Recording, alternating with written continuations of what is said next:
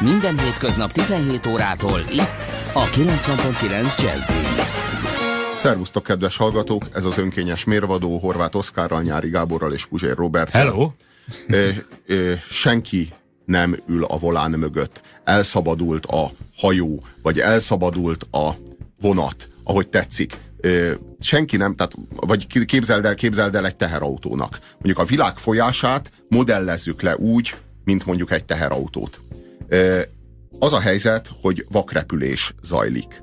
Nem, Hol? Mert sokan autóban ülnek, most ne, hogy a tükörben keressék a, a megoldást. A, világ, a világpolitikában, a világgazdaságban, Aha. a világot modellezzük, a világ metaforája most egy teherautó. A rakomány az hátul van a platón. Mi vagyunk a rakomány, minket visz a teherautó. A világunk tart a szakadék felé, vagy nem a szakadék felé? Nem tudjuk, hiszen ha már tudnánk, hogy a szakadék felé tart, egyáltalán látnánk a szakadékot, akkor már lennének támpontjaink. Sajnos ennyit sem tudunk. A helyzet az az, hogy nem vezeti senki az államokat, nem vezeti senki a piacokat, nem vezeti senki a tőzsdéket.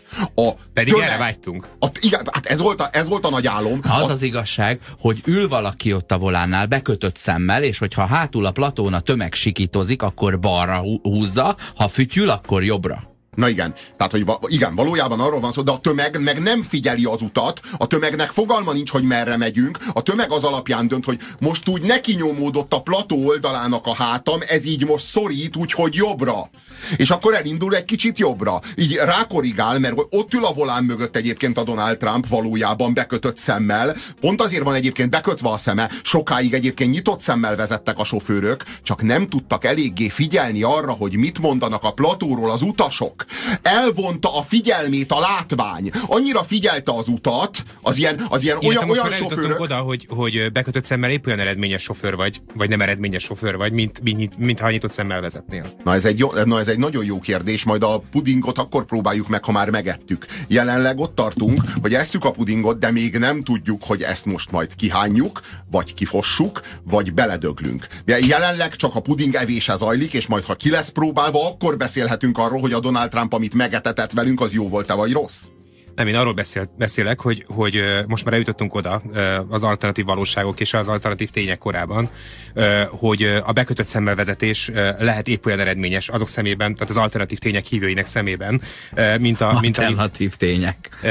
Mint, azok, az, mint az a vezetés, amit a, a, a múltbeli példa, amikor még nyitott szemmel vezetek a politikusaink.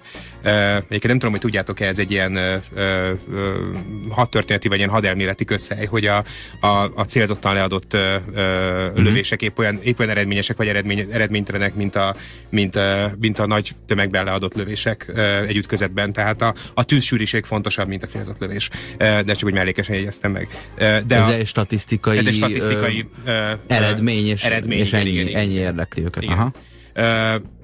De mindegy is, szerint az egész elmélet kapcsán szerintem fontos meg felidéznünk, amely egyébként már minden ilyen helyzetben megidézett és, és végletekig elcsépelt eszmetörténeti közhelyet, ugye a Fukuyama elméletét a történelem végéről, amit, amit ugye azért szokás ilyenkor előcitálni, hogy utána mindenki így elmosolyodjon, hogy jaj, hát az az ezerszer cáfolt elmélet. Én azt gondolom, hogy a Fukuyama nem tévedett. A történelem valóban véget ért. Legalábbis abban az értelemben, ahogy, ahogy, hogy, hogy a történelmet egy ilyen, egy ilyen progresszív, lineáris valaminek tekintjük, ahogy, ahon, hogy el, amiben cél eljutni valahonnan valahová, abban az értelemben a történelmünk mindenképpen véget ért. Egész egyszerűen azért, mert, mert amit a Fukuyama állít, hogy a végső válasz a, a realitáshoz, vagy a, a, a történelmi, meg a, az emberi természetből következő realitásokra adott végső válasz az a, az a liberális demokrácia és a kapitalizmus. Ezt az elméletet valójában senki sem cáfolta meg azóta sem.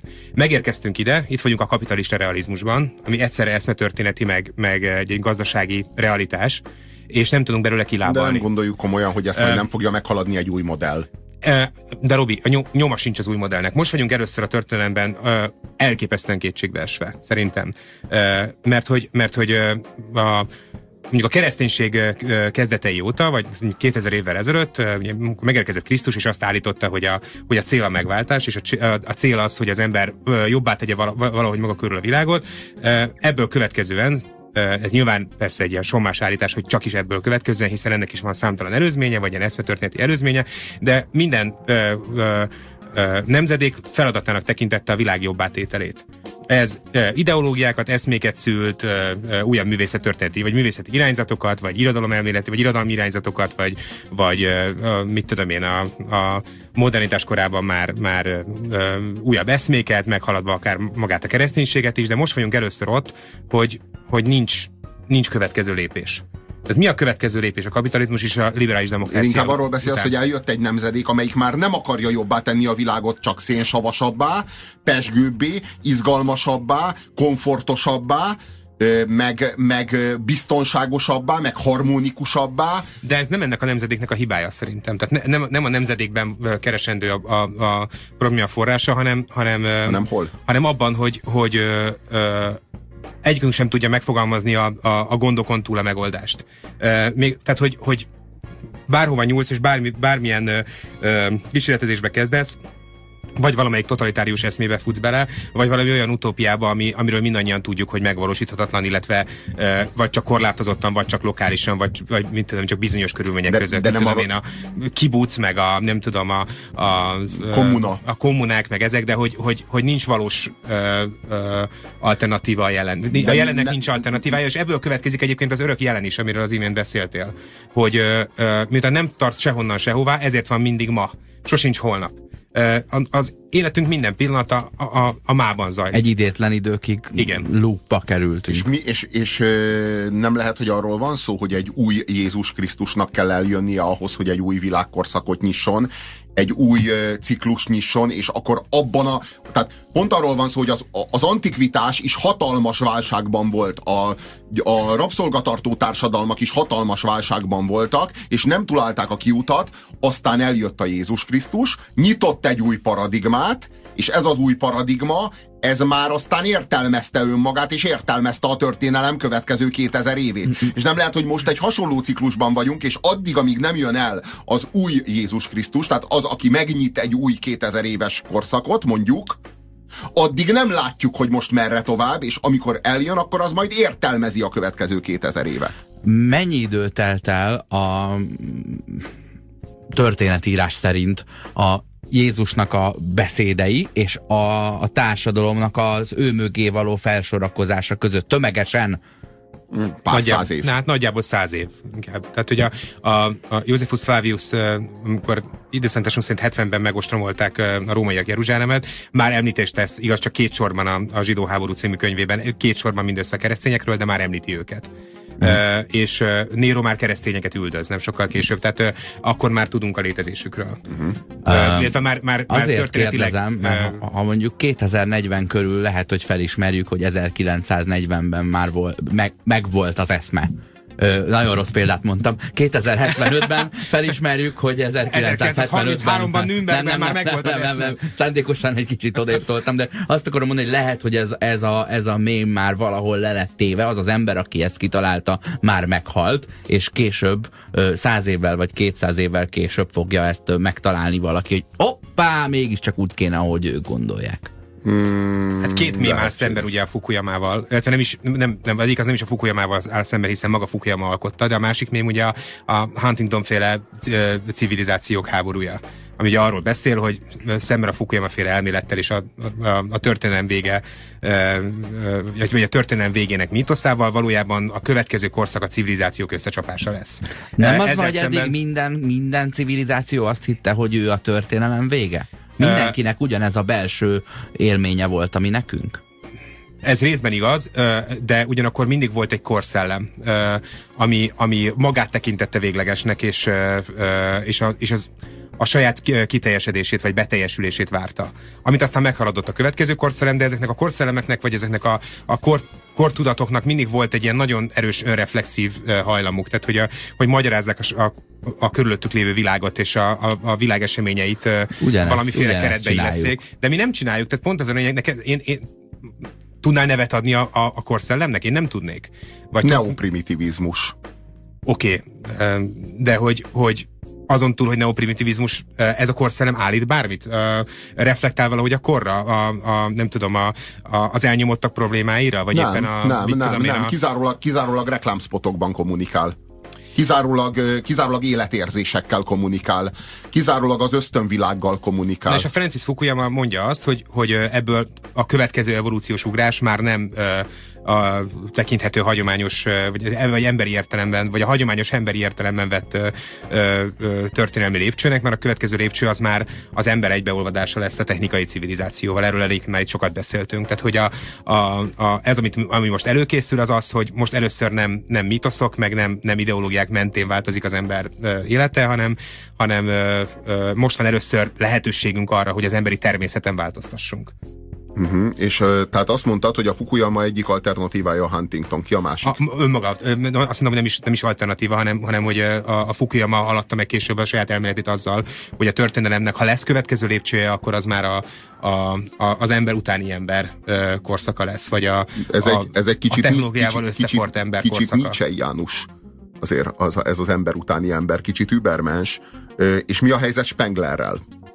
Aki a nyugatalkonyát, a nyugatalkonyát hirdette meg, és, és már, hogy mondjam, nagyon-nagyon sok-sok-sok idő eltelt azóta, hogy Spengler meghirdette a nyugatalkonyát, és már el kellett volna, hogy jöjjön a nyugatalkonya, és valóban Spengler iszonyatos mennyiségű adattal támasztotta alá a, a, annak a, annak a, a vízióját, hogy, hogy, a, hogy a nyugat az le fog hanyatlani, és mindenki várja. Azóta, hogy Spengler ezt megírta, azóta ez egy mém lett, egy rendkívül erős mém lett, és mindenki folyamatosan mantrázza, az egész civilizáció folyamatosan ebben a mantrában, ebben a, ebben a világvégevárásban tartja magát. Ez az egyik legerősebb kulturális mém, ami körülvesz minket, hogy a nyugat alkonya, a romlott nyugat, tudod, késő Rómában élünk, és most már le kell hanyatni, hanyatlania, és mindenki ö, kicsit spengler, és várja, hogy na mikor kap lángra Róma. Na mikor kap lángra? És most már lassan Igen, de ők ezt lete, morális lejár, és kulturális le... hanyatlásnak tekintették, és, és én nem állítom, hogy a kultúra vagy a, vagy a közmorál egyébként romlana, meg egyébként szerintem a, a, a jelenkor Ö, nagy eszmét hiányoló, nem tudom, gondolkodók sem ezt hiányolják. Tehát nem a, nem a, nem a morál tűnt el, ö, hanem, hanem ö, egész egyszerűen csak maga a gondolat tűnt el. Önkényes mérvadó Puzsér Robertel, Horváth Oszkárral és Nyári Gáborral. Itt a 90.9 Jazzin. Mit jelent az, hogy senki nem ül a kormánynál? Mit, hogy értjük azt, hogy senki nem ül a volánnál? Nagyon egyszerű, elmagyarázom. Van mondjuk egy céget, kivezet. Kivezeti a céget. Dönthet-e úgy egy cég, hogy mondjuk nem szennyezi a tengert? Nem fog olajat a tengerbe önteni? Mondjuk a politikus, az megakadályozhatja, ugye? Hogy, a, hogy, a, hogy az olajat a tengerbe öntsék, a politikus megbírságolja a céget, ha beleönti az olajat a tengerbe. A cég menedzsmentje azonnal készít egy szám, számítást, hogy mennyit nyer azzal, ha beleönti az olajat a vízbe, és mennyibe kerül a bírság. Ha a bírság többbe kerül, mint amennyibe az olaj, olajtengerbe öntése kerül, akkor hát az nincs olaj más... tengerbe öntéséből amennyi az olaj, igen, amely, igen, amennyi az olajtengerbe öntésével járó nyereség, vagy elmaradt veszteség, akkor nincs más választás, mint a politikusnak a zsebébe kell tenni egy nagyobb összeget, és akkor a, a bírság az majd olyan mértékű lesz, hogy továbbra is meg, megérje bele, beleönteni a tengerbe a, a, a, szennyező, a, a szennyező anyagot, mondjuk az olajat. Hogyha mondjuk a menedzsment valamelyik tagjának a szívér, a, a, a lelkére beszél mondjuk a felesége, vagy mondjuk a, vagy mondjuk egyszerűen megtér, és rájön arra, hogy nem tehetem ezt a bolygóval, nem fogom beleönteni, az adott hónapban a kieső bevétel, vagy pedig a realizált, realizált Nyereség? Extra profit? Nem profit, éppen ellenkezőleg, a realizált veszteség. veszteség az olyan mértékű lesz, hogy a részvényesek a menedzsmentet el fogják bocsájtani.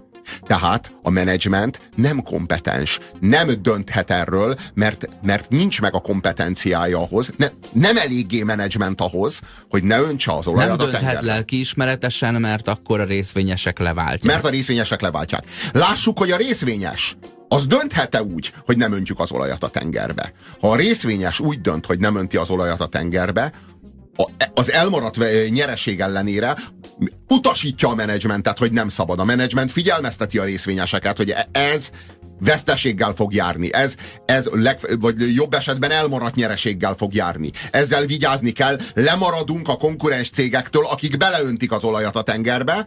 A részvényes ennek ellenére azt mondja, mert ő megtért, hogy nem öntjük, realizáljuk a veszteséget. Ez egy két-három üzleti negyedév alatt olyan mértékű ö, piaci elmaradást, olyan mértékű piaci ö, ö, piaci ö, elmaradást fog, fog eredményezni a, a konkurens cégekkel szemben, amelynek az lesz a következménye, hogy a részvények értéke zuhanni fog. Jön a Most másik olajbeöntő cég, megveszi ezt Semmi más nem tehet a részvényes, mint hogy eladja, mint hogy eladja, kiszáll belőle, és a következő megint szennyezni fog. Tehát arról van szó, hogy a részvényes sem kompetens, a részvényes sem eléggé részvényes, a tulajdonos nem eléggé tulajdonosa a cégnek, hogy ne öntse bele az olajat a tengerbe, a menedzser nem eléggé a menedzsmentje a cégnek ahhoz, hogy ne öntse bele az olajat a tengerbe, a politikus nem eléggé az ura az országnak ahhoz, hogy ne öntse bele az olajat a tengerbe, hogyha a politikus nem önti bele az olajat a tengerbe, mert így dönt, akkor elmaradnak a megrendelések az adott cégtől, az adott cég nem fogja fizetni az adott politikusnak a kampányát, a választók, akik nem kapják meg az adott politikusnak a reklámpenetrációját kellő mértékben és kellő sűrűséggel és intenzitással, le fogják váltani az adott Nem politikust. fognak értesülni az ő ígéreteiről, Igen, az ő, meg sem az, ő hazug, az ő hazugságairól, és nem fogják megszavazni. De lehet, hogy nem választják meg a következő körben, mert nem tett semmit az olajszennyezés elhárítására lehet, de az olajszennyezés igazából nem érdekli az embereket addig, ameddig van egy öbből, ahol fürödjenek, és ahol nincs olaj. Majd, hogyha körbeér a globális, a globális szennyezésnek a, hogy mondjam, a, az ölelése, ez a halálos ölelése. Jó, Majd akkor mindannyian az események, az események fogjai vagyunk, és... Ha, pontosan. Erről van szó. Mindannyian, mindenki a pillanatot uralja, és mindenki az aktuális tendenciákat figyeli. Mindenki részvé, mindenki, a, mindenki tőzsdézik. Az kétségtelen egyébként, hogy a politikából már kivesztek ezek a nagyszabású és a jövőbe bátran előre, előre tekintő projektek. Tehát De semmi! Senki nem beszél már, tudod, a következő bolygó meghódításáról, a rák elleni küzdelemről, követke, a világbékéről. A következő ö, hogy mondjam, nincsen, nincsenek középtávú tervek sem, nincsenek jövőre vonatkozó tervek, csak a pillanaturalása van, csak az aktuális kapzsiságnak a fölkorbácsolása van, és az aktuális félelmekkel való riogatás van. A, a múlt századnak az államférfiai, egy Churchill még gondolhatott valamit, még lehetett víziója, és annak a víziónak megnyerhette a tömeget. A mai tömeget mert azok talán még társadalmak voltak. A mai tömeget kizárólag 13. havi nyugdíjjal, adócsökkentéssel, ö, juttatások emelésével lehet megszólítani. A nagy probléma az, hogy a politikus is a pillanatot uralja, a menedzsment és a részvényesek is csak a pillanatot uralják, mindenki tőzsdézik. A politikus is tőzsdézik, csak ő a tőzsdén szavazatokat jegyez, vesz és elad. Ő, neki, a... neki az árfolyama a népszerűsége, a Igen, várható százalék pontosan. a választáson. És mindenki, mindenki, a, mindenki, a, mindenkit a kapzsiság és a, és a, és a, ö, a pánik vezet. A, amikor esnek a részvények, akár a politikai tőzsdén, akár a pénztőzsdén, akár az árutőzsdén. Szétröppennek, mint a galambok. Akkor mindenki pánikba esik amikor emelkednek, akkor mindenki, mindenki erőt vesz a kapzsiság. Ez a nagyon nagy probléma, hogy egy ilyen világban, ahol mindenki tőzsdézik, és mindenki a görbének az aktuális emelkedésére vagy zuhanására figyel, nem lehet terveket szűni, nem lehetnek vízióink a jövőre. Ezért állt meg a történelem. Ez az oka annak, amiről a Gábor beszél, hogy gyakorlatilag abban a világban, ahol mindenki az adott pillanatot akarja csak uralni, és mindenki az adott pillanat harmóniájára és kényelmére gyúr, nem lehet víziód a jövőről, nem lehet elképzelésed a jövőről. Ez veszett ki a világból, és ezért nem ül senki a volán mögött. Emberiség, miért mentél oda?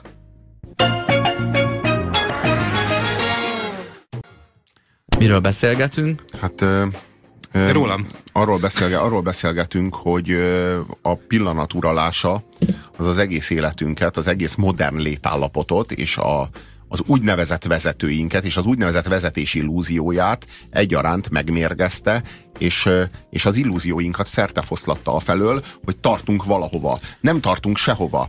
Van egy, igen? Van egy olyan uh, elmélet, ami a társadalom lélektan felől közelít, vagy a szociálpszichológia felől közelít, és te, mint gyakorló neurotikus, ezt fogod érteni. Uh, tudod, hogy a szorongó ember uh, uh, ugye mindig a pillanatnak él. Aki neurotikus, az, az, az nem, nem... Vagy annak se. Vagy annak se. Annak, annak uh, minden nap ugyanaz a nap, hiszen ugyanabban a, a, a szorongató, nyomasztó, kétségbejtő létállapotban kell minden pillanatot megélnie. Ezt nagyon röviden uh, úgy tudom elmondani, és ne feledd, amit mondani igen. akarsz, hogy a, a, a nagyon-nagyon szorongó ember, az ő, ő neki igazából nem zajlik az idő, nem telik az idő. A külső dráma, ami kint zajlik a fejeden kívül, amiről Shakespeare azt mondta, hogy, hogy színház az egész világ, és színész benne minden férfi és nő, és ez, ezt tényleg tapasztaljuk, érzékeljük a, a hétköznapokban, hogy ez egy súlyos dráma, ami körülöttünk zajlik, az emberi, nagy emberi színjáték, ahogyan Balzak nevezte, ez a neurotikus ember nézőpontjából lefokozódik egy reklámspottá. Na most sokak szerint, a, vagy hát nem tudom, a társadalom lélektan kutatói szerint átléptünk az unalom korából a szorongás korába. Az ezt megelőző korszak, mondjuk a 20. század megelőző sok ezernyi év, az még nem az unalom korszaka, mert hogy az emberek java része ugye így nappal átéve dolgozott, és semmi egyéb dolguk nem volt, mint a, a napi 10-12 órás munka után bezuhanjanak az ágyba, és aztán meghalljanak valami rettenetes betegségben 34 évesen. Aztán jött a 20. század és a modern orvostudomány, és a 20. század és a modern orvostudomány, az emberek egyfelől elkezdtek tovább élni, másfelől pedig jöttek a, szoci, a, a szocialista mozgalmak, vagy a, vagy a szociáldemokrata mozgalmak, és az embereknek lesz szabad idejük. Lett szabályozott munkaidejük, és lesz szabad idejük. És az unalom korának az első fázisa, ez a 20. század eleje, ahol az emberek, a tömegmédia még csak kezdetleges állapotban volt, nem volt még tévé, a rádió is még csak éppen elindult, sőt, hogy az, az első internet világháború... pedig nagyon-nagyon lassú volt a, a, 30, a 30-as években. A, a boldog békeidők, a béke A boldog békeidők, igen, ez egyébként a, a, a, a bulvár, a klasszikus bulvár média kora, a, a Két bulvár kora. közötti gazdaság gazdasági világválsága az a bold, és az alkohol nem, nem, nem, nem, ez még az első világháború előtti, előtti Ez még az első világháború Az első világháborút, ez csak egy apró kitérő, de az első világháborút megelőző időszak, időszak bulvár médiája össze, összevetve a maival ezerszer durvább és, és, és nyomasztóbb és ijesztőbb.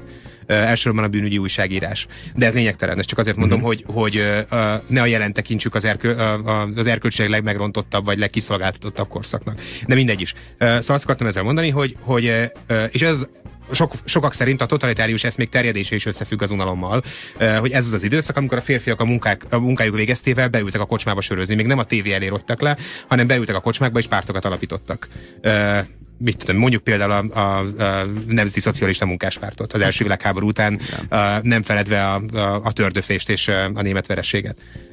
Szóval, hogy, hogy és ezt váltotta ezt a korszakot az unalom korszakának a második fázisa, az második világháború után a tömegmédia korszaka, amikor az emberek már nem a kocsmákba mennek a munka után, és nem pártokat alapítanak, és nem politizálnak, és világot megváltanak, hanem nézik a tévét. De még mindig úgy csak unatkoznak.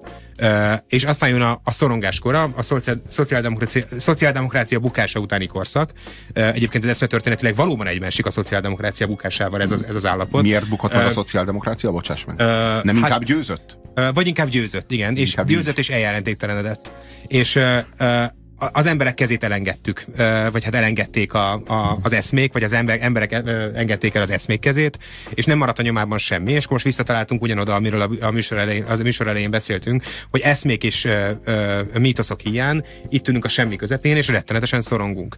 Ö, mert, hogy, mert hogy valóban csak a saját döntéseinknek kiszolgáltatva tudunk létezni. Ö, ö, és szemben a, a, a múltal, ami, egy, ami mindig egy ilyen nagyon ö, ö, egyértelmű és jól, jól követhető életutat kínált, ö, akár még mondjuk a 60-as, 70-es, 80-as évek ö, nemzedékeinek is.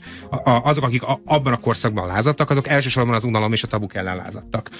A 60-as évek hippi mozgalmai, a 70-es évek punk mozgalma, azok mind a társadalmi tabuk ellenében lázadtak, illetve az unalom ellenében. Hogy, hogy, ne, hogy, hogy ne ebbe a ö, átlagos kertvárosi amerikai létben ö, teljesedjék ki a, a, az életünk, és ne ez legyen a végső cél, hogy, hogy fogyasszunk és, és ö, ö, a munka végeztével lerodjunk a tévé elé. Most arra, ugye amikor már minden mindennel összekeveredett, már munkaidőnk sincs, hiszen mindenki a, munka, vagy a munkahelyéből kilépve a, a, már a telefonjáért nyúl, és az azóta, vagy a munkahelyét elhagyása óta érkező e-mailekre kezd el válaszolgatni. Ebben a korszakban ugye már minden, mindenhol minden szorongás utal minket, és minden egyes nap ugyanaz a nap. Nincs hétvégéd, nincsen estéd, nincsen, nincsen reggeled. De napközben a munkahelyeden is az otthoni ügyeidet intézed. Tehát ezek a dolgok végképp egymásból olvadtak és összefolytak, és egyetlen dolog maradt, a neurózis. Az, egész, az egésztől való folyamatos és állandó szorongás. És a kiszolgáltatottság érzése, hogy, hogy bármelyik pillanatban elveszítheted a munkahelyedet, bármelyik pillanatban hozhatsz egy rossz döntést, ami miatt rádomlik az életed, és senki sem fog odajönni, és senki sem fog segíteni, mert azok az intézmények, amik egykoron az unalmat és a kényelmet szolgálták, már mind rádomlottak és végük. Elképesztő, hogy egyébként az önkényes mérvadó nevű közérzeti magazin műsort használ, hallgatjátok, de az, hogy közérzeti nem feltétlenül jelenti azt, hogy mindenkit bizsergetően felpofozunk. Ez most egy nyomasztó adásnak tűnik, mert egy nyomasztó Én kép félek. az, amivel indítottuk a műsort, hogy ülünk együtt egy teherautó platóján, nem látunk ki, és elől vezet valaki bekötött szemmel az alapján, hogy balra vagy jobbra sikoltozunk. Ezért van Senkinek az, hogy egyelőre csak ilyen, a, ilyen a valóságról. A, nem tudom, a politikai kocsmakultúrában merik, vagy nem tudom, a, a előről kezdem a mondatot, hiszen Tessék, ugye megígértem, hogy 500 követő felett nem fogok dadogni. Nagyon de még közel nincs vagy meg, hozzá, de nagyon közel de nem a dadogásnak a befejezéséhez, hanem az 500 követőhöz. Igen, de, de hidd el, hogy így lesz. Ja. Meg lesz az 500 követő, és egy abban csapásra. a pillanatban egy csapásra abban Végig te, tetette magát, a, mint a közönséges bűnözőkben, nem? Ha valaki én, nem én látta a, a filmet, Show akkor ö, nem, nem is teteti magát. Szóval? Szóval, hogy, hogy fogalmas is, mit, mit akartam mondani. Elvettem, elvettem az eszem saját magam. Nem, hát arról volt szó, hogy, hogy a, a, a történelem végén a, a Platón, a Platón ülünk, és kiabálunk, hogy jobbra vagy balra. A volán mögött ül egy bekötött szemű Donald Trump, aki a volán mögött akar maradni bekötött szemmel, mert az még bekötött szemmel is rock and roll, a volán mögött ülni, Sőt. és hogyha kiabálnak, rikoltoznak, ő arra vezeti a, a teherautót, amerre rikoltoznak éppen. És Mi pedig a ülünk a pusztában, és a neurózis az egyetlen ma ma maradék dolog, amit elfogyaszthatunk. Igen, de valójában azért van, alig, hanem azért van neurózis, mert fel, megszűnt az életünk tagoltsága.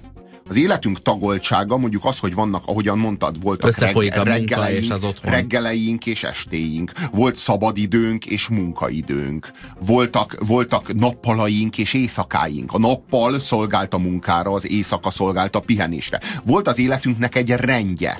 Na most ez a rend, ez teljesen felborult, teljesen hektikus lett, individ, individuumnak lett kiszolgáltatva az életrendje. Tehát az életrendje is a kényelmedet szolgálja. Ha neked az életrendje úgy kényelmes, hogy nappal ö, alszol és éjjel dolgozol, akkor a te életed rendje az lesz. Ami persze mindvégig egyre kényelmesebbé és kényelmesebbé, komfortosabbá tette az életünket, de valahogy elvesztettük a zsinór mértéket. Apró csak kitérő, hogy a 90-es évek, vagy a 80-as évek vége, 90-es évek eleje technooptimizmusában ez a home office még egy ilyen, egy ilyen vágyott és egy ilyen mindenki által elérhetetlennek tartó, de csodálatos intézménynek Én tűnt, továbbra hogy... is azt gondolom, hogy, e, hogy ezt még szélesebb körben el kéne terjeszteni, de nem azért, hogy hazavidd a munkát, hanem hogy magadat ne vidd be a munkába. De kiderül, de a home office azóta Hidd el, hogy nem leszel boldogabb. Hidd el, hogy nem leszel Pont az a baj, hogy a home office azóta totálissá vált. Tehát a, a, a home lett az office. Tehát nem az történt, mm-hmm. hogy home office, hanem az, nem, történt, nem, hogy... az történt, hogy az történt, hogy az otthonod lett a munkahelyed, és onnan már nincs hova hazamenned. Onnan már nincs hova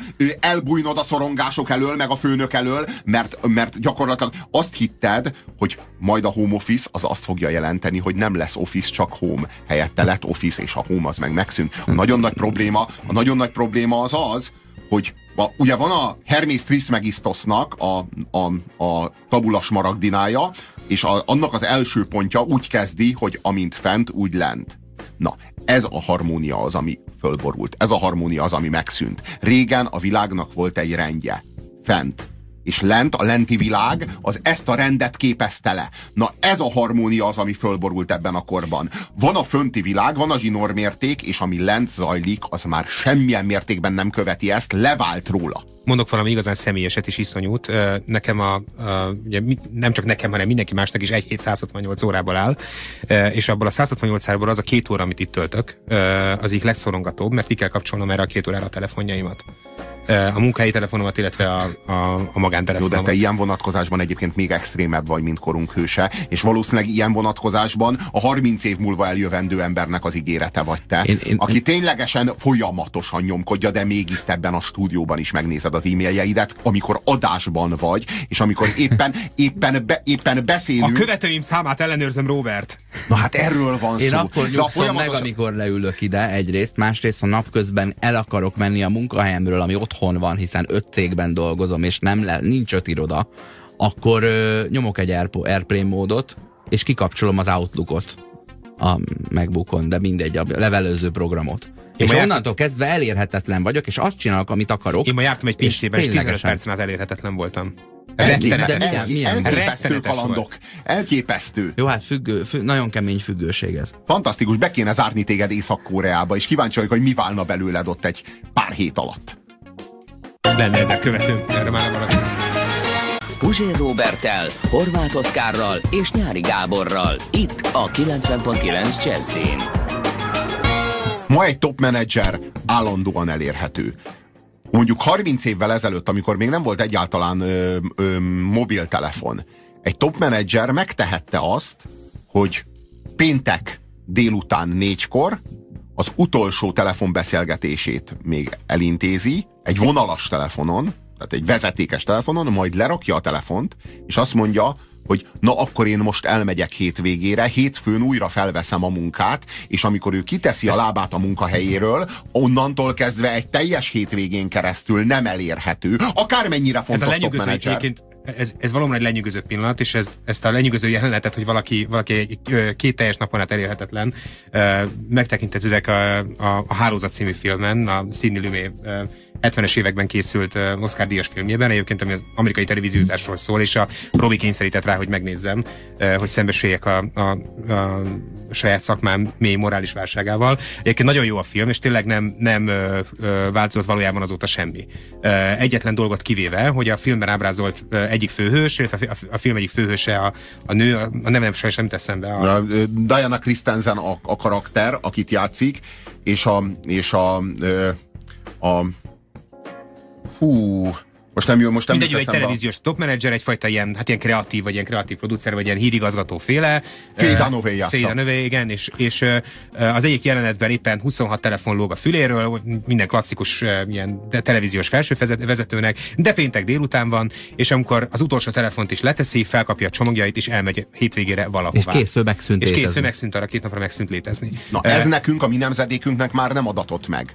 A, a, a, a, a nyári egyébként kifejezetten ráismer, kifejezetten ráismer magára ebben a csajban, mert ő pontosan ugyanennyire szuper elfoglalt folyamatosan, de ő már nem, de kikapcsolhatjuk te, meg én talán még kikapcsolhatjuk. A nyári már nem kapcsolhatja ki, a mi gyerekeink nemzedéke már nem kapcsolhatja ki. Érted, miről De meg beszélek? kell teremteni azt a normát, ahol ez egy szolgáltatás, ahol amire hivatkozni lehet, hogy én használom a FAL nevű szoftvert, amelyel felhúzom a mobiltelefonomban, a számítógépemben, a, a, a bármiben a falat, és ekkor én elválasztottam magamat a, információ, a másik de, életemtől. De, de ez egy függőség, egy, egy információ függő vagy. szeparáció. Egyre, egyre információ függőbbek vagyunk. Mindannyian. Ez a, de ez, ez, ez, a, nagy, ez a nagyon nagy probléma. Leértékeltük az információt. A, a, ha valaki megjósolta volna nekünk 30 év múlva, hogy lesz egy internet, és a kezünkben lesz egy eszköz, ami olyan telefonszerű, és a, a, egy számítógép, és a világ összes információ két, a két gombnyomásnyira lesz, akkor azt éreztük volna, hogy úristen, ez lesz a paradicsom. Azt éreztük volna, hogy úristen, hát ez, ez elképesztő lehetőség, minden információhoz hozzáférek, és nem jutott volna eszünkbe akkor még ennek a hátulütője, hogy ez nem csak azt jelenti, hogy hozzáférünk bármihez, ami érdekel minket, hanem ez azt is jelenti, hogy hozzáférünk folyamatosan mindenhez, ahhoz is, ami érdekel, és ahhoz is, ami nem, ahhoz is, ami éppen csak eszembe jut, és nem is igazán érdekel, már minden információhoz hozzáférünk, és nem arról van szó, hogy hozzáférünk, mint lehetőség, hanem arról van szó, hogy hozzá kell férnünk, mint kényszer. Tehát muszáj, muszáj tudnunk, muszáj ismernünk, minden röpke gondolat. Nem, nem arról van szó, hogy gondolok valamit, és hogyha ez a gondolat eljut egy olyan mértékbe, mértékre bennem, ha ez a gondolat elmélyül, egy olyan szándék éjszaká érik bennem, hogy én ezt megtudjam, akkor elmegyek a könyvtárba és kikutatom a, a, ezt a tudást, mert annak a tudásnak, amit így szerzek meg, lenne értéke, és azzal kezdenem is kéne valamit, hanem ha két gomnyomásra vagyok tőle, akkor ez a tudás, ez érvénytelenül, e, sokkal érvénytelenebb lesz, és nem lesz hatása az életemre. Tehát megspóroltam a munkát, az időt, az energiát, amit be kell fektetnem, hogy a megszerezzem azt a tudást, csak hogy az a tudás, amit megszereztem, a megspórolt idő és a megspórolt energia árán már nem érvényesül az életemben, már nem változtat rajtam. Ez a nagyon nagy probléma, hogy az az igazság, hogy könnyen jött, könnyen ment. Van az a mondás, hogy ebből szerzett jószág, ebből vészel. És minél könnyebb hozzájutni az információhoz, az az információ annál értéktelenebb, és annál kevesebbet formál rajtad meg az életeden. Ez a nagyon nagy probléma. Ezt egy kommentelőnk, illetve SMS író szerint, amiről beszéltek, azt én úgy képzelem, hogy ha az emberiség életútja egy ember, életútját egy ember életeként képzeljük el, akkor az emberiség most lép át a kamaszkorából a fiatal felnőtt korba. Hát ezen el kell gondolkodjak. Hát az lehet. Hát az lehet. A nagybetűs életbe? Nem De, hiszem, hogy, hogy a felelősség hát, a, ez miatt az illúzi, Szerintem ő az illúzióvesztésről a- beszél, arról, hogy, hogy a, a nagy álmaink, hogy Valami igen, igen, hogy- tanástalanság, tudod, hogy mi Igen. inkább a 18 éves ö, intézetben nevelkedett srác, akiről valamennyire gondoskodtak, bár agyba főbe velt, verték, vagy erőszakolták, vagy ö, kizsákmányolták, alig részesült minőségi oktatásban, és amikor nagykorú lesz, akkor így hátba verik, hogy na itt van 300 ezer forint, azt csinálj magaddal valamit. Inkább, inkább ez. És így nézel a világra, amiben alig jártál, és nem tudsz magaddal mit kezdeni, és állsz ott a kapu előtt, hogy már nem vagy gyerek. nagy igazság a platós példa, de a platón még nem mind vagyunk kiégve. És ez mit jelent vajon, hogy még nem mind vagyunk kiégve? Hát, hogy még, még a szorongás mellett azért még, még a remény még él mindenkiben, hogy talán majd egyszer, egyszer Nem, megáll nem, az nem, az egész. Nem mindenkiben. Vagy nem minden, van, néhány, bizonyos néhány emberekben ember még úgy érzi, hogy igen. még itt valaki á, ki, tud, ki fog mászni, és magához ragadja a volánt, vagy, vagy akár jó fele megyünk. Igen, de szerintem Ez szerintem az, eszembe jutott, mit akartam Igen. mondani. Most ebben a pillanatban eszembe jutott. Uh, arról beszéltünk, hogy a, a, a kocsmák mélyén. Hangz, ha, szerintem hosszú-hosszú évtizedek után ismét először elhangzott a már bizonyos beszélgetések, meg a kellő mennyiségű alkohol elfogyasztása után újra a világháború szó. És egyre több helyen, egyre több, több közéleti fórumon már lehet újra találkozni ezzel a szóval. És így, így időről időre így fel, felvetődik, hogy de ha, ha lenne, akkor ki, miért, és kik, kik között, és egyáltalán, és hogy, hogy mely, melyik, melyik vagy nem tudom, politikai vagy katonai formáció Jó, én most kezdtem el össze. szorongani, Gábor. Igen. Nekem hogy- ez az- ez az egy mondat kellett hozzá. De a, Én még de a nem világháború szó egy picit már mindenhol a levegőben lóg egy picit, amit, ami, ami valószínűleg a, a, a, az emberiség nagy válságait lezáró korszakok ö, ö, nyitányai, vagy épp lezáró gesztusai szoktak lenni. Szóval, hogy ö, ö, ö, ezt csak azért mondom, hogy már ez is előkerül, de szerintem félreértés ne essék, nincs valódi világháborús veszély, csak ö, az emberiségből, az emberiség múltjából, vagy a kollektív alkhéból kiemelkedő ö, élményeink aha. Reépítve. Fel- felismertük a mintázatot. Felismertük a mintázatot, Hú, igen. most hogy, megnyugtattál. hogy ja, igen, ilyenkor szokott lenni világháború. Ja, igen. Legmelegebb, Ez a pillanat. Legmelegebb 25 Amikor ennyire másodpercemet éltem most át, Gábor. de szerintem másfajta világháború lesz. Ez én, nem úgy, én inkább úgy képzelem el a, a jövő világháborúját, mint a szíriai, a jelenleg Szíriában zajló háborút. Ami nem, ami, ami nem két reguláris hadsereg között zajlik egy fronton, hanem van mondjuk nyolc különböző szereplője, mint a Szíriában zajló háborúnak. Ez a nyolc különböző szereplő, ez rohadt nehezen definiálható módon, rohadt nehezen ö, értelmezhető módon háborúzik egymással. A hadban álló felek azok mondjuk nyolcan vannak, és három különböző nagy csoportra oszthatók, de a ö, három különböző csoportnak a különböző tagjai egymás ellen is háborúznak közben. A három csoport mindegyike háborúzik mindenki ellen, és alkalmi szövetségek köttetnek, amelyek alkalmilag felbomlanak, és az egész sokkal nehezebben átlátható, mint mondjuk a második világháború, ahol világosan látszott, hogy vannak a, a, a szövetségesek, és vannak a tengelyhatalmak, vagy mint az első világháború, ahol voltak a központi hatalmak, meg volt az Antant. Én azt gondolom, hogy ez az új háború, ez sokkal inkább fog hasonlítani egy polgárháborúra, és sokkal nehezebben lesz, lesz meghatározható a front, meg a hadban álló felek, és sokkal kevésbé lesz reguláris. De ha a ez 20. egy trend, akkor ez megy össze, egyre kevésbé megfigyelhető, és egyre, kev- egyre kisebb földrajzi területet érint talán. De lehetséges, hogy amikor ki, kirobban, akkor egyszerre a világ, az egész modern világban egyszerre lángol fel mindenütt. Tehát, hogy én, én ezt úgy képzelem, hogy nem valahonnan valahova eljut, hanem Szerintem- egyszerűen megtörténik velünk. Ki? Puzsér Robertel, Horváth Oszkárral és Nyári Gáborral. Itt a 90.9 Jazzin. Az önkényes mérvadóban egyrészt eddig arról beszélgettünk, hogy egy teherautó platóján ülünk sofőr nélkül, és ne fogalmunk nincs, hogy hová megyünk. Ö, eközben a nyári Gábor szagolgatja a mikrofon előtti filtert. Enyhe szájszaga van. Vajon miért? Én pedig azt kezdtem megfigyelni, miután áttértünk az információs társadalom ö, korára, meg elmondtuk, hogy a kocsma helyett most már a, a tömegmédia fogyasztásba megy haza az ember, hogy, hogy míg a a Hálózat című filmből hozott előbbi példája a nyárinak, ahol a fontos nő pénteken letette a telefonokat, és elment, és hétfőig el se tudtad érni, tehát ténylegesen szeparálva volt a munkavilága és a pihenés, úgy most, ahogy a Robi az elmúlt órában elmondta, mobiltelefonon bármikor elérnek, amikor mész le a munkahelyeden a lépcsőn, már azt nézed, hogy írta valaki a e-mailt azóta, mióta fölálltál az asztaltól.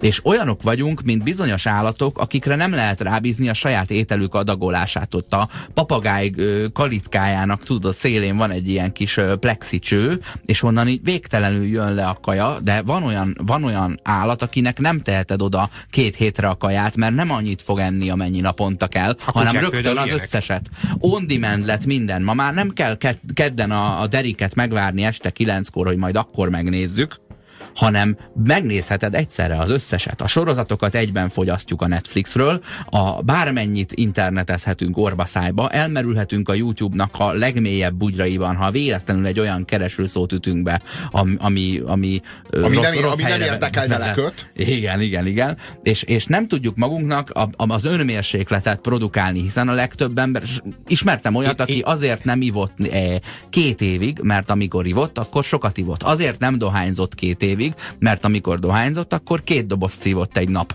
Ö, és ugyanígy van nagyon sok ember, csak az információfogyasztás nem tűnik olyan veszélyesnek. És hát még talán ezt az egy pukkanós fóliányú kis, fóliányi ö, kis Facebook posztot elolvasom. Hát még talán ez hoppá fél kettő van éjszaka és négykor kelek. Nekem egyszer egy komplet hétvégémet elvitte a YouTube így. Egészen pontosan egy berendezés, ami, ami bármit ledarál.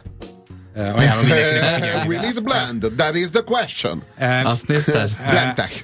Azt hiszem, hogy igen. Igen, uh, igen. Ami jó, az nagyon szórakoztató. Elképesztő videó. Elképesztő és végén egy egész jó. ágyat is. A iPhone-t, iPhone-t a, a, a, golfütőt ledarálja, az mindent, az, az egy zseniális websorozat. És elment vele egy komplet hétvégén. Hát igen. A, az az érdekes, hogy ma már bármit, bármikor és mindig Én lassított felvételeket néztem órákon keresztül, ilyen 1600 frame per szekundummal egy dufi, hogy pukkat ki, meg nem mindegy. Az a kérdés, hogy ha dolgozol, akkor mit csinálsz? Amikor dolgozol, természetesen ülsz a számítógép előtt és nyomkodod. Hát, hogyha ezt már nagyon eluntad, és egy kicsit szeretnél kikapcsolódni, akkor játszol. Mit csinálsz? Ülsz a számítógép előtt és nyomkodod.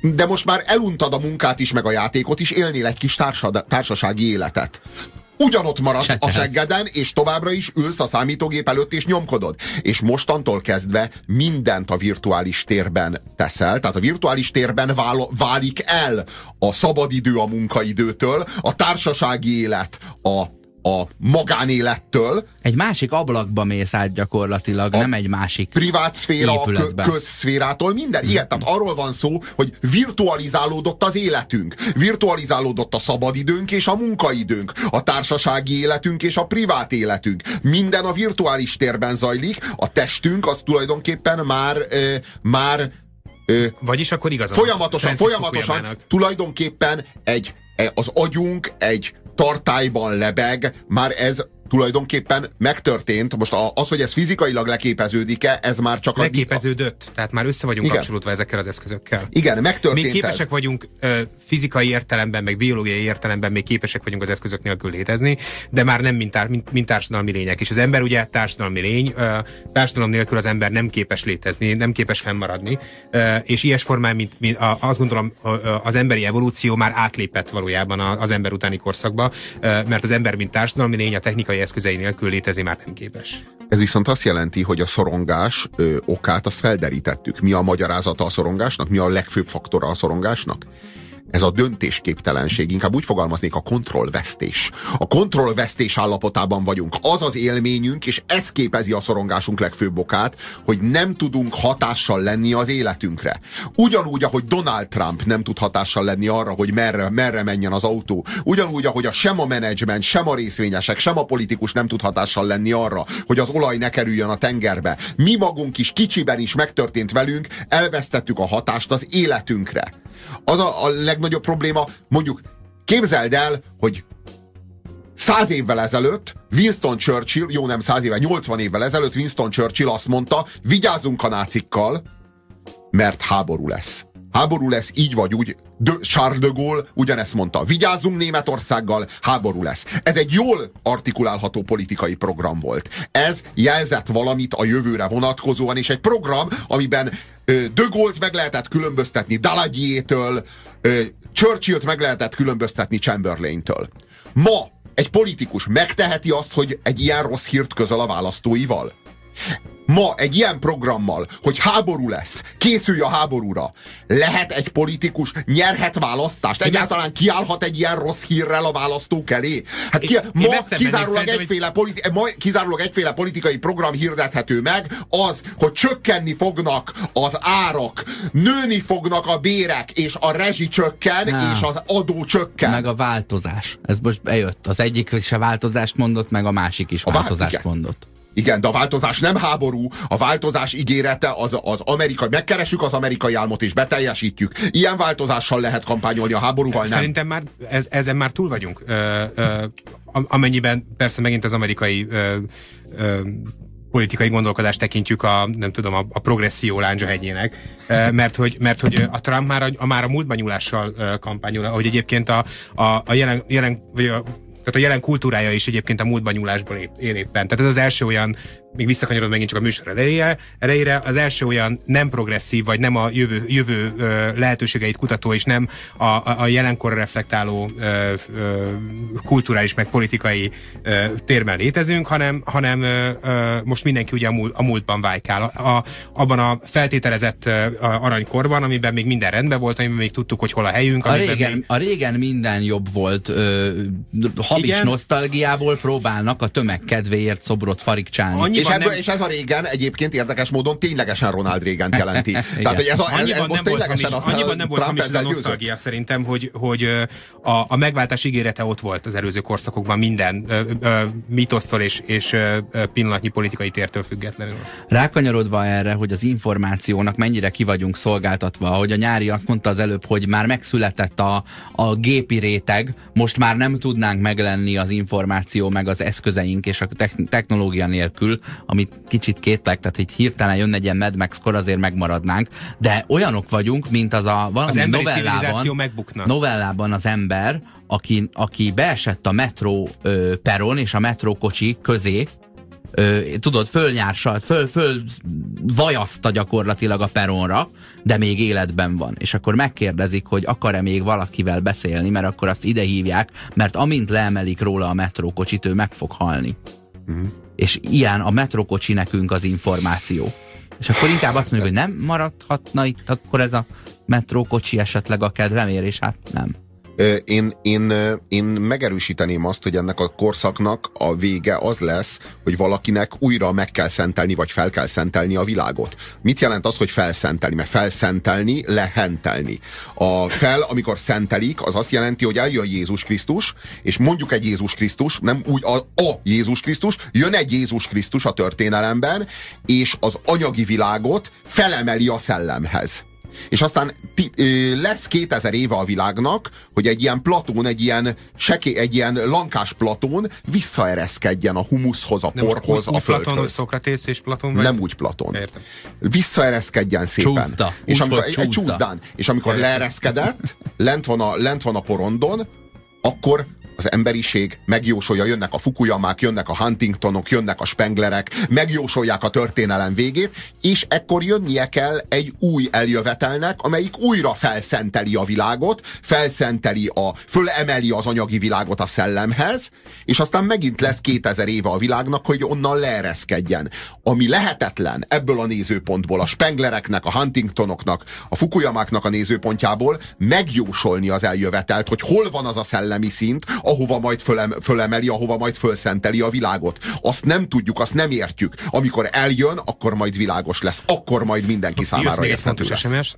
A fiatal felnőttkoros példát úgy értettem, hogy az emberiség, mivel már lassan nincsenek mitoszai, istenei, lassan rájön, hogy csak ő felelős azért, amit tesz, és hogy előbb-utóbb megérti, hogy nem egymás ellenségei vagyunk, hanem a butaság és környezetszennyezés mindannyiunk közös ellensége. Ha az emberiség igazán felnőtt korba lép majd, akkor úgy fog tengedni a földre, ahogy Isten teszi.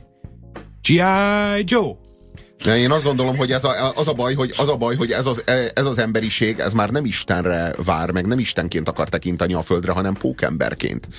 Hulkként, ő Batmanként, ő Supermanként, tehát ugye ezek a szuperhősök jöttek el. Már a szentekben már, Neked szenteket már már nem lehet komolyan venni. Tudod, mi tehát a- nem lehet komolyan venni egy mezitlábas csávót, aki szétosztja mindenét, és utána koldul. Egy ilyen, hős, ilyen hősök nekünk nem kellenek. Nekünk olyan hősök kellenek, akik átütik a közfalat. Nem kell olyan Isten, aki mindent megbocsájt? Ez egy másik sztori. Nem kell olyan Isten, aki nem tud magyarul.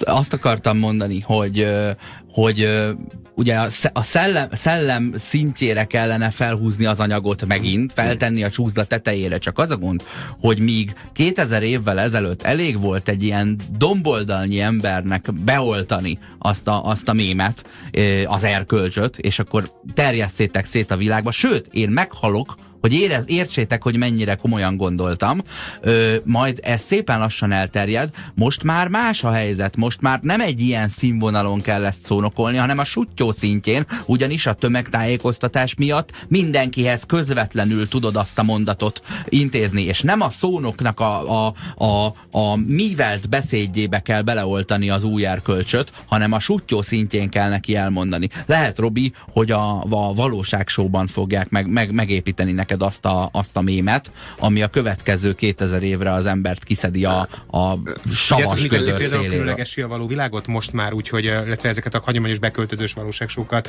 ö, ö, milyen új elemet hoztak be ezek ö, a puszta létezésükkel ö, ö, szemben a korábbi, korábbi uh-huh. magukhoz képest. Ö, azt, hogy egy olyan teret mutat, ettől való világ, amiben olyan emberek élnek, akik el vannak zárva a tömegkommunikációs eszköz, illetve a, a multikommunikációs Aha. eszközeiktől.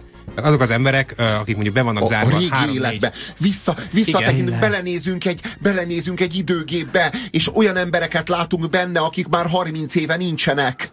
Pontosan. Ez, ez az Tehát az emberek de arra igen. kényszerülnek, hogy, hogy más emberekkel ö, beszélgessenek, konfliktusokat vállaljanak fel. De 2000-ben még, még maximum az volt a truvája, hogy nem láttam anyukámat egy hónapja, meg nem tudok telefonálni, de most már, ha valakit leve, leválasztasz a világról, akkor, akkor ki, kirugod alól a, a, a mankóját, a, a, azt a Facebookot, amin eddig táma, tá- támaszkodott. Volna- Sokkal többet elveszel tőle, amikor bezárod, és most már nem azt akarjuk nézni, hogy fognak-e szexelni, hagyományos hanem hogy nézd, nem fognak beszélgetni igen, egy hagyományos beköltözős valóságsóban azt tudod megnézni, hogy, hogy hogy működött régen az ember.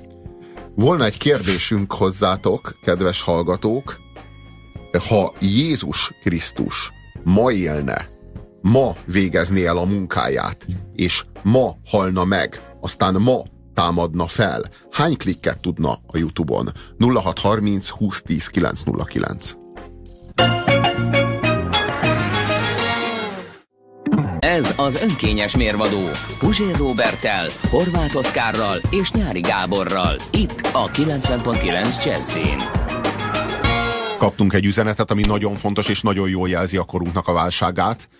Elon Musk szenteli fel a világot, írja a hallgató. Na hát ezt tökéletesen megfogalmaztad. Tehát szerintem ez a nap üzenete. Ö, ekkora válságban vagyunk, hogy egy cégvezető, amelyiknek a nagy húzása az az, hogy jókor adja el a PayPal-t, akkor, amikor fönt vannak a részvények, meg nagyon értékes, jókor száll ki és száll be az újabb cégébe, és vizionál egy, nem tudom én, autót, aminek elképesztő hatótávolsága van egyetlen egy feltöltéssel. De már 5 perc múlva az se lesz nála.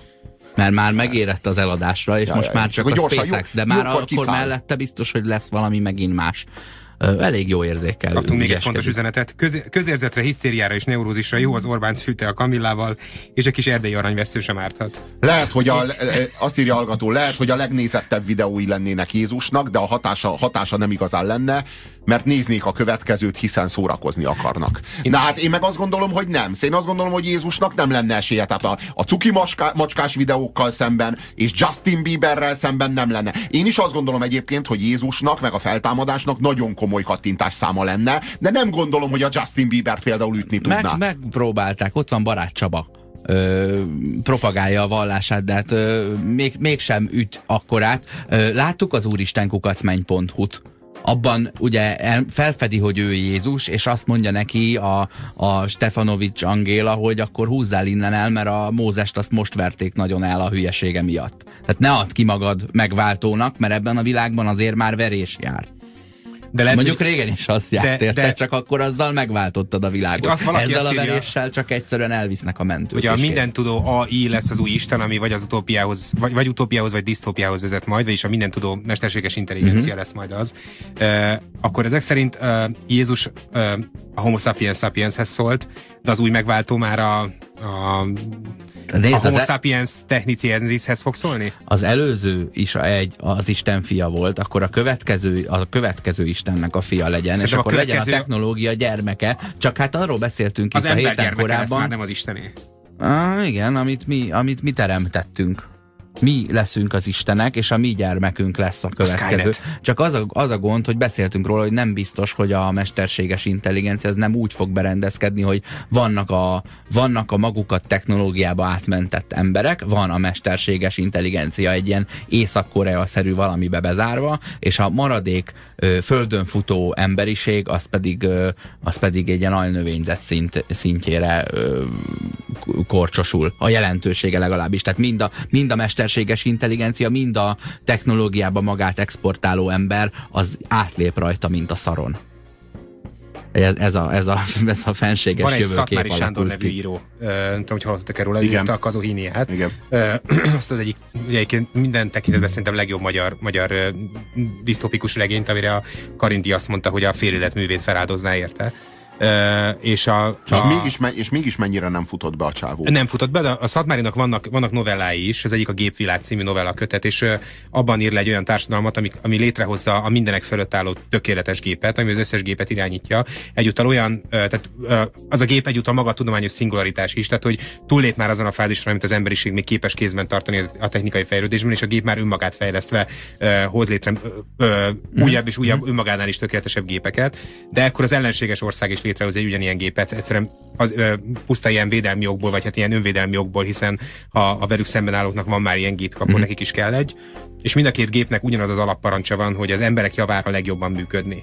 És uh, már nem tudom, hogy pontosan hogyan, de, de végül eljutott a mind a két gép, hogy végül kiiktatja az embert a, a, a, a mechanizmusból, mert hogy a, a legkevésbé kiszámítható elem, és utána már csak úgy működik tovább, hogy a, hogy a legoptimálisabban működni. És amikor az, aztán felszámolja az életet is a Földön, mert hogy, mert hogy ez még mindig zavart okoz, akkor már csak egyetlen Működni. parancs marad a működni. Ez az önkényes mérvadó Puzsér Robertel, Horváth Oszkárral és Nyári Gáborral. Itt a 90.9 Jazzin.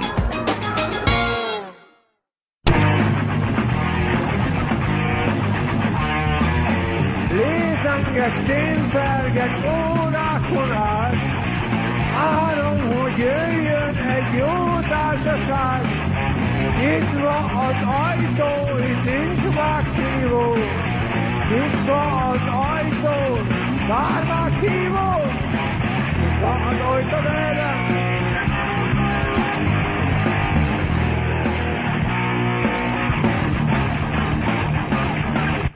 Továbbra is a Jazzy Rádiót hallgatjátok, ne legyen kérdés, ez itt az Ossziántól a Pokolnál hangosabb című felvétel. Nem más, mint a, a, a YouTube-on egyébként már hívó néven el, elhíresült. Már meghívó, yeah, nem, már nem, jött ez, SMS. nem, így igazából e, ez, ez, ez tulajdonképpen a Pokolnál hangosabb című dalnak egy élő verziója, egy live actje, amelynek keretében a, az énekes Paksi Endre Hát És egyúttal a magyar filmzene történet egyik legsötétebb, vagy épp legvidámabb pillanata, ki igen, tudja. ö, ir, irdatlanul bebaszva ment fel a színpad. Tehát, hogy az a szituáció, amikor nem egyszerűen valaki részeg, hanem valaki ali, lézengek, térfergek órákon át, talán ez az egyetlen, talán, nem véletlen, hogy ezt még föl is tudta idézni a, a dalból. Lehet, hogy nem is a dalból idézte fel, csak elmondta, hogy most mi egyszerűen történik miatt- vele. igen, Narrálta a valóságot. Igen, És igen a, tehát, a hogy, szomorú az, hogy van ez a zárt szubkultúra, ez a magyar, ez a magyar rock, Mhm. uh-huh. vagy hát a magyar kemény rock világa. Uh, Mit tudom én? Igen.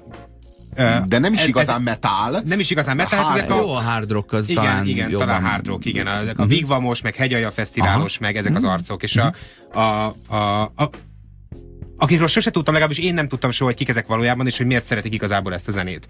De hogy úgy azt gondoltam, hogy ahogy minden ilyen zárt szubkultúra, ők el vannak a saját ö, ö, kulturális mémjeikkel, és így nekem ehhez nincs hozzáférésem. És igazából a Márhívó volt az első olyan alkotás, zenei alkotás, ami, ami, ami közel hozta hozzám ezt a világot, ami, amin keresztül bepillantást nyerhettem ebbe a dologba, és egyúttal nagyon mélyen szíven ütött az is, hogy, hogy ez az első, hogy mondjam, minden korlátot ledöntő szuper őszművészeti alkotásuk, ami egyszerre performance, inst- installáció és akcióművészet, túlmegy mindenen, ami, ami attól, épp, hogy lerombolja azokat a korlátokat, amiket, amiket korábban ez a, ez a stílus vagy ez a zenekar maga köré emelt, és ehhez képest a rajongói rohadtul meg vannak sértődve azon, mármint az Ossian rajongója, amikor ez az egész már hívó téma előkerül. Felháborító, hogy bárki meg van ezen sértődve. Egyedül itt történik meg a rock and roll. Pontosan. Mert mit, azt várjuk Pontosan. el, hogy mi, mi, mi a mondás, Ugyanezt hogy, hogy gyerekek ne vegyetek ne figyeljetek, ne vegyetek kábítószereket, legyetek rockstárok, és megkapjátok ajándékba. Hát ez micsoda, e, ez micsoda hazugság, és akkor berúg az illető, utána feltántorog a színpadra, végre egyszer rock and roll van, még talán örülnék is neki, hogy részt veszek ezen a koncerten, és letagadom, elmegy az óriás zenekar az Akusztik című műsorba, ahol magyar zenét feldolgoz.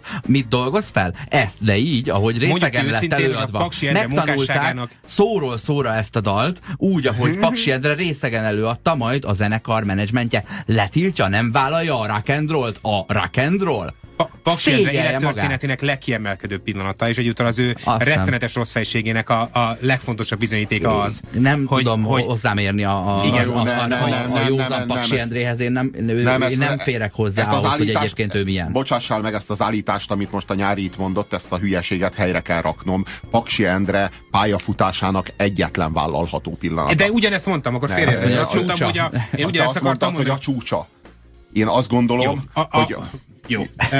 Akkor ez egy olyan csúcs, mint a, tudod, ezek a, ezek a vulkanikus hegyek, amik így, amik így tízzer méterrel a tengerszint alatt kezdődnek, és csak a, a, a, a, az utolsó néhány méter emelkedik a víz fölé. Az a helyzet, hogy az első verszaknak a nyomait találjuk meg, a, a, a, amely úgy hangzik, hogy lézengenek, ténf, ö, lé, Lézengek. lézengek, ténfergek, órákon át várom, hogy jöjjön egy jó társaság. Nyitva az ajtó, itt nincs meghívó, őrültek napja. Ez csak nekünk Ez való. ugye az eredeti szöveg. Ez az eredeti És szöveg. e- Emeljünk ki egy fontos dolgot, hogy az eredeti szövegben egyetlen egyszer hangzik el a, a meghívó szó, e, míg a míg az átdolgozott változatban. Hát végigvezeti, mint egy sílift húzza végig a szám hosszán Az keresztül a, a frontembert, a meghívó szó, és már ebből az első négy sorból is csak az első három felismerhető a meghívóig, és onnantól kezdve már csak a meghívó van, másra, másra már egyszerűen Én végig azt éreztem, idő. amikor először hallottam, hogy, hogy az Endre be akar engem folyamatosan csalogatni a világába. Azért kínálgatja ezt a meghívót folyamatosan nekem, mert hogy, mert hogy szeretné, ha én is részt vennék abba, abban a frenetikus és mindenen túli boldogságban és őrletben, amiben neki része van. Az a fantasztikus. Olyan, olyan, olyan kedves gesztusnak éltem meg akkor. Az a fantasztikus, hogy nyitva az ajtó, itt nincs meghívó. E, e, ebből e, gyakorlatilag ebből lett a már hívó, mert hogy a dalnak valójában ez a címe, tehát a feldolgozásnak, vagy ennek a verziónak, ami a, a tényleges verziónak, mert a, én úgy képzelem, én úgy állok hozzá, hogy a Pokolnál hangosabb című dal, az tulajdonképpen a félkész mű. És itt lett kész. Tehát itt lett, és tulajdonképpen két olyan dala van az Ossiannak, amit ténylegesen befejeztek, az egyik a Márhívó, a másik az a Reparaturgyán. Repataturgyán. Igen. Tehát ez a, ez a, ez a, ez a két... Repatarurgyán, repatarurgyán, igen. Igen. Na most Egyébként nincs igazad, mert ott van még a szemszédű lány, eh, ami legalább ilyen fontos alkotás, bár kevéssé ismert. Ez mind ugyanaz a Ez mind koncert. is az a azt koncert, tudod, igen. Egy koncerten sikerült az a formaidőzítését megfelelően beállítani a, a frontembernek, hogy, hogy a rock and roll Na, megtörténjen. tehát az a lényeg, hogy a, az a lényeg, hogy ez úgy, úgy hangzik, ez, a, ez az első strófa, lézengek, témfergek órákon át, várom, hogy jöjjön egy jó társaság. Nyitva az ajtó, itt nincs meghívó, nyitva az ajtó, már meghívó. Tehát az őrültek napja, ez csak nekünk való, ez már elsüllyedt az alkohol gőzben, tehát ezt már nem sikerült elő, előcsalni, előásni a, Nem, a, az a alkohol közben memóriában. eltűnt Endre, és, fe, és megerkezett a művész.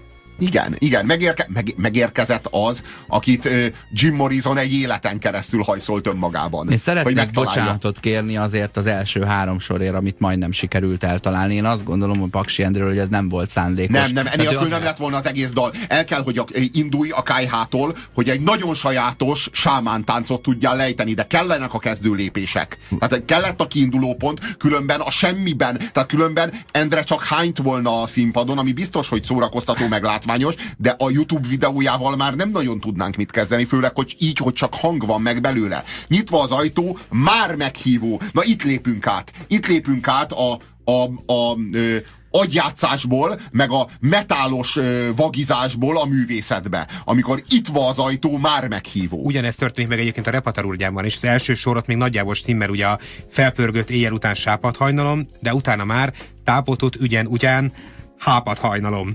Lepután haván hódán gyerünk. A 90.9 Jazzin.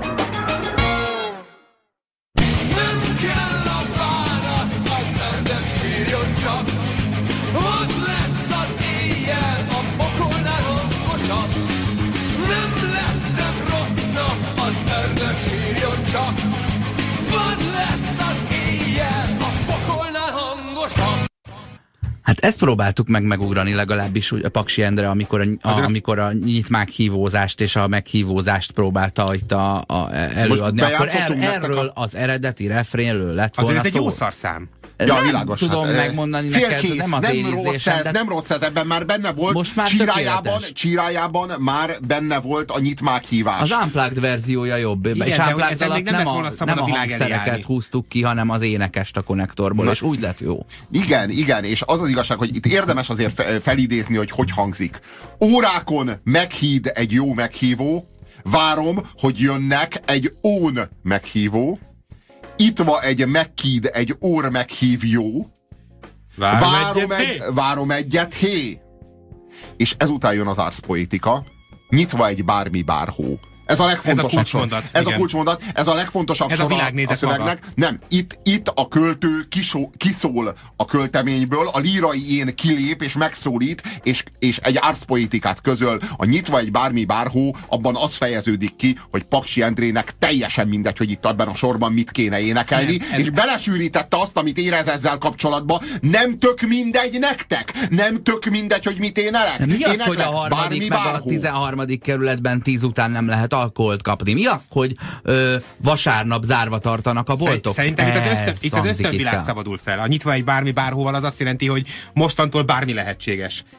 Mindegy, De- mindegy, mi van a nyitva, nyitva csak egy bármi áruljanak bár, Nem nem, a nyitva, na, a nyitva egy bármi bárhó az arra vonatkozik, hogy tisztában vagyok én Paksi Endre, tisztában vagyok azzal, hogy ez a sor nem így hangzik, viszont a helyére emelek egy fontosabb, érvényesebb igazságot, mostantól minden sor bármi bárhó hangzik. Um, Egyébként a rajongók, a, az Endre méltóságát őrizni akaró rajongók ilyenkor mindig megjegyzik, hogy szegény Endre akkoriban gyakran ivott gyógyszerre.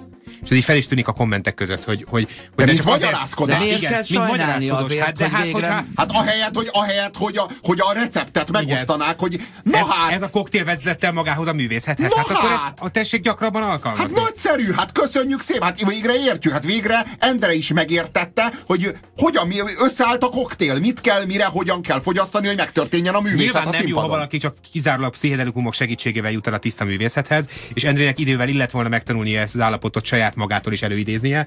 Ez most egy ilyen PC kiszólás volt, de a lényeg az, hogy, hogy, hogy ha egyszerre sikerült, akkor máskor is sikerülhetett volna. Nem csak ott a Debreceni koncerten. Az ajtó.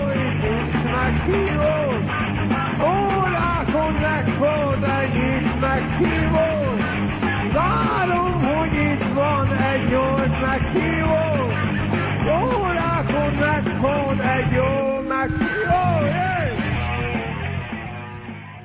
Az az elképesztő, amikor azt mondja, nyitva egy bármi bárhó, egy nyitva egy már hívó, Várhönnek Márhón egy nyitmák hívó. Na, én azt érzem, hogy a nyitmák hívóban ö, teljesedik ki a dal. Tehát, hogyha ha eljut a csúcsra valahol, akkor a nyitmák hívóban abban minden egyesül. Benne van a nyitva, benne van a már, benne van a meghívó, a, a nyitmák hívó, az, azt érzem, hogy az Endrében a szöveg minden egyes sora egyesült, összesűrűsödött, és egyetlen egy szóvá... Az Orwell, szóvá- Orwelli óbeszédül ez a dal az, ami, a, Tisztult. új beszélül pedig már csak nyitmák hívó. Mit már hívó? A, a, na, a már hívóból itt sem véletlenül lesz mák hívó, mert a, hát a mák tea, vagy valamilyen származéka, vagy egy ahhoz hasonló anyag itt visszahívja magához. Az az igazság, hogy ez, az, ez a zeneszám ebben az élő performanceban emléket állít annak a körímélnek, amelyben leírták, hogy miről lehet megismerni, amikor éppen agyvérzésed van, és ha ilyet tapasztalsz máson, azonnal hívd ki a, a mentő, rendőröket, a mentőket, és ha időben ö, orvos látja, akkor, akkor még ö,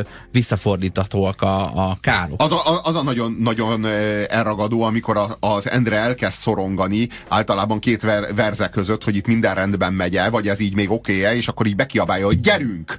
Vagy csak annyit, hogy hé, A bridge-nél, igen. Vagy itt van a Oytonéden. Várom egyet, hé! Vár, hogy egy meghód, egy nincs meg már hívó. Az a lényeg, hogy ez még mindig a nyitva az ajtóit nincs De- meghívónak de a mit akar- változatai. Tehát, hogy szerintem az Endre azt érezte, hogy megtalálta a tökéletes sort, és mint a művész, amikor érzi, hogy, a, hogy, a, hogy, hogy megragadta Pallas Athénénak a lándzsáját, vagy hogy fogalmazzam ezt, megragadta Tália istenasszonynak a kezét, nem ereszti el, hanem e, e, ezt variálja vé- végig, és azt mondja, hogy vár, hogy egy márhód, meghód egy nincs már hívó, itt van egy mátéd, egy nincs már hívó, várhó egy ocsvét, egy nincs már hívó, Ócsvét. nincs nyitva egy márhód, egy nincs más hívó. kétszer is emlegeti a hódot. Szerintem ez nem lett véletlen. Van egyszer meghód formában, egyszer pedig már hód formában. Igen, de szerintem ez a halállal kapcsolatos. Igen. Tehát itt valaki meghalt. A, a, a meghódban is, meg a márhódban is, vagy pedig az a nagyfogú állat, Szerintem- aki, nem, szerintem a aki meg- várakat épít a vízen. Nem, nem Az gondolom. Isten már hívja magához. Nem, szerintem a meghód az a, az a pillanat, amikor megtörténik, a márhód az az, akit már nem lehet visszahozni a föld alól. A várhó az viszont, a- az viszont ahol a Jon Snow szolgál, nem? Az, hogy hívják azt az erődöt? Ja, hát az a, az a fekete vár. Aha, az a várhó. Hóvár, magyarul a, a Nem, az a deres. A- deres, Deres. deres. Na, egyértelműen aha. deres, deres, Winterfell. a- a- Winterfell. Winterfrey. Ö, De akkor Endre úgy járt a már hívóval, ahogy George R. Romero a zombi filmekkel? Hogy örökké zombi film? Örökké már hívó? Nyitmák. Nyitmák hívó, de Gyerünk. én azt gondolom, hogy a nyitmák hívó abban a nyitás benne van, a hívás benne van. Ő a, nyi- szerintem a nyitmák hívóról pontosan elmondhatjuk, hogy a pokolnál hangosabb. Na most, hogyha a hód a, halá, a halált jelenti, akkor itt az utolsó négy sorban azt mondja, hogy indva egy már hód, egy nincs meghívó. Várhol egy meghó, egy kis már hívó. Nyitva egy már hód, itt már kezd jönni valami, egy nincs már hívó, nyitva, nyitva egy már hód. Azaz, már hód, az, aki már meghalt, és Igen. ha nyitva, az boncolás.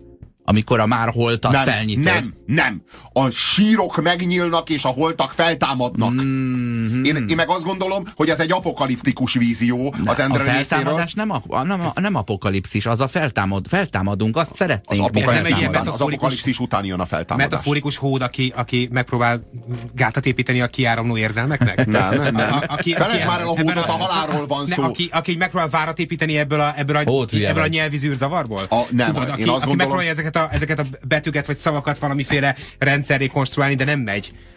Én azt gondolom, hogy a, hogy a Paksi Endre az pontosan érezte, hogy itt és most ez a, ez a művészet, ez, ami vele itt és most megtörténik, ez az ihletett állapot, ez a pokolnál hangosabb. És az a jó, hogy ezt közvetíteni tudta, és az a jó, hogy ezt feldolgozták később. Ugye ezt, ezt Az óriás zenekar. igen, igen, és ezt előadták a Petőfi Rádióban. És aztán az Ossian megsértődött.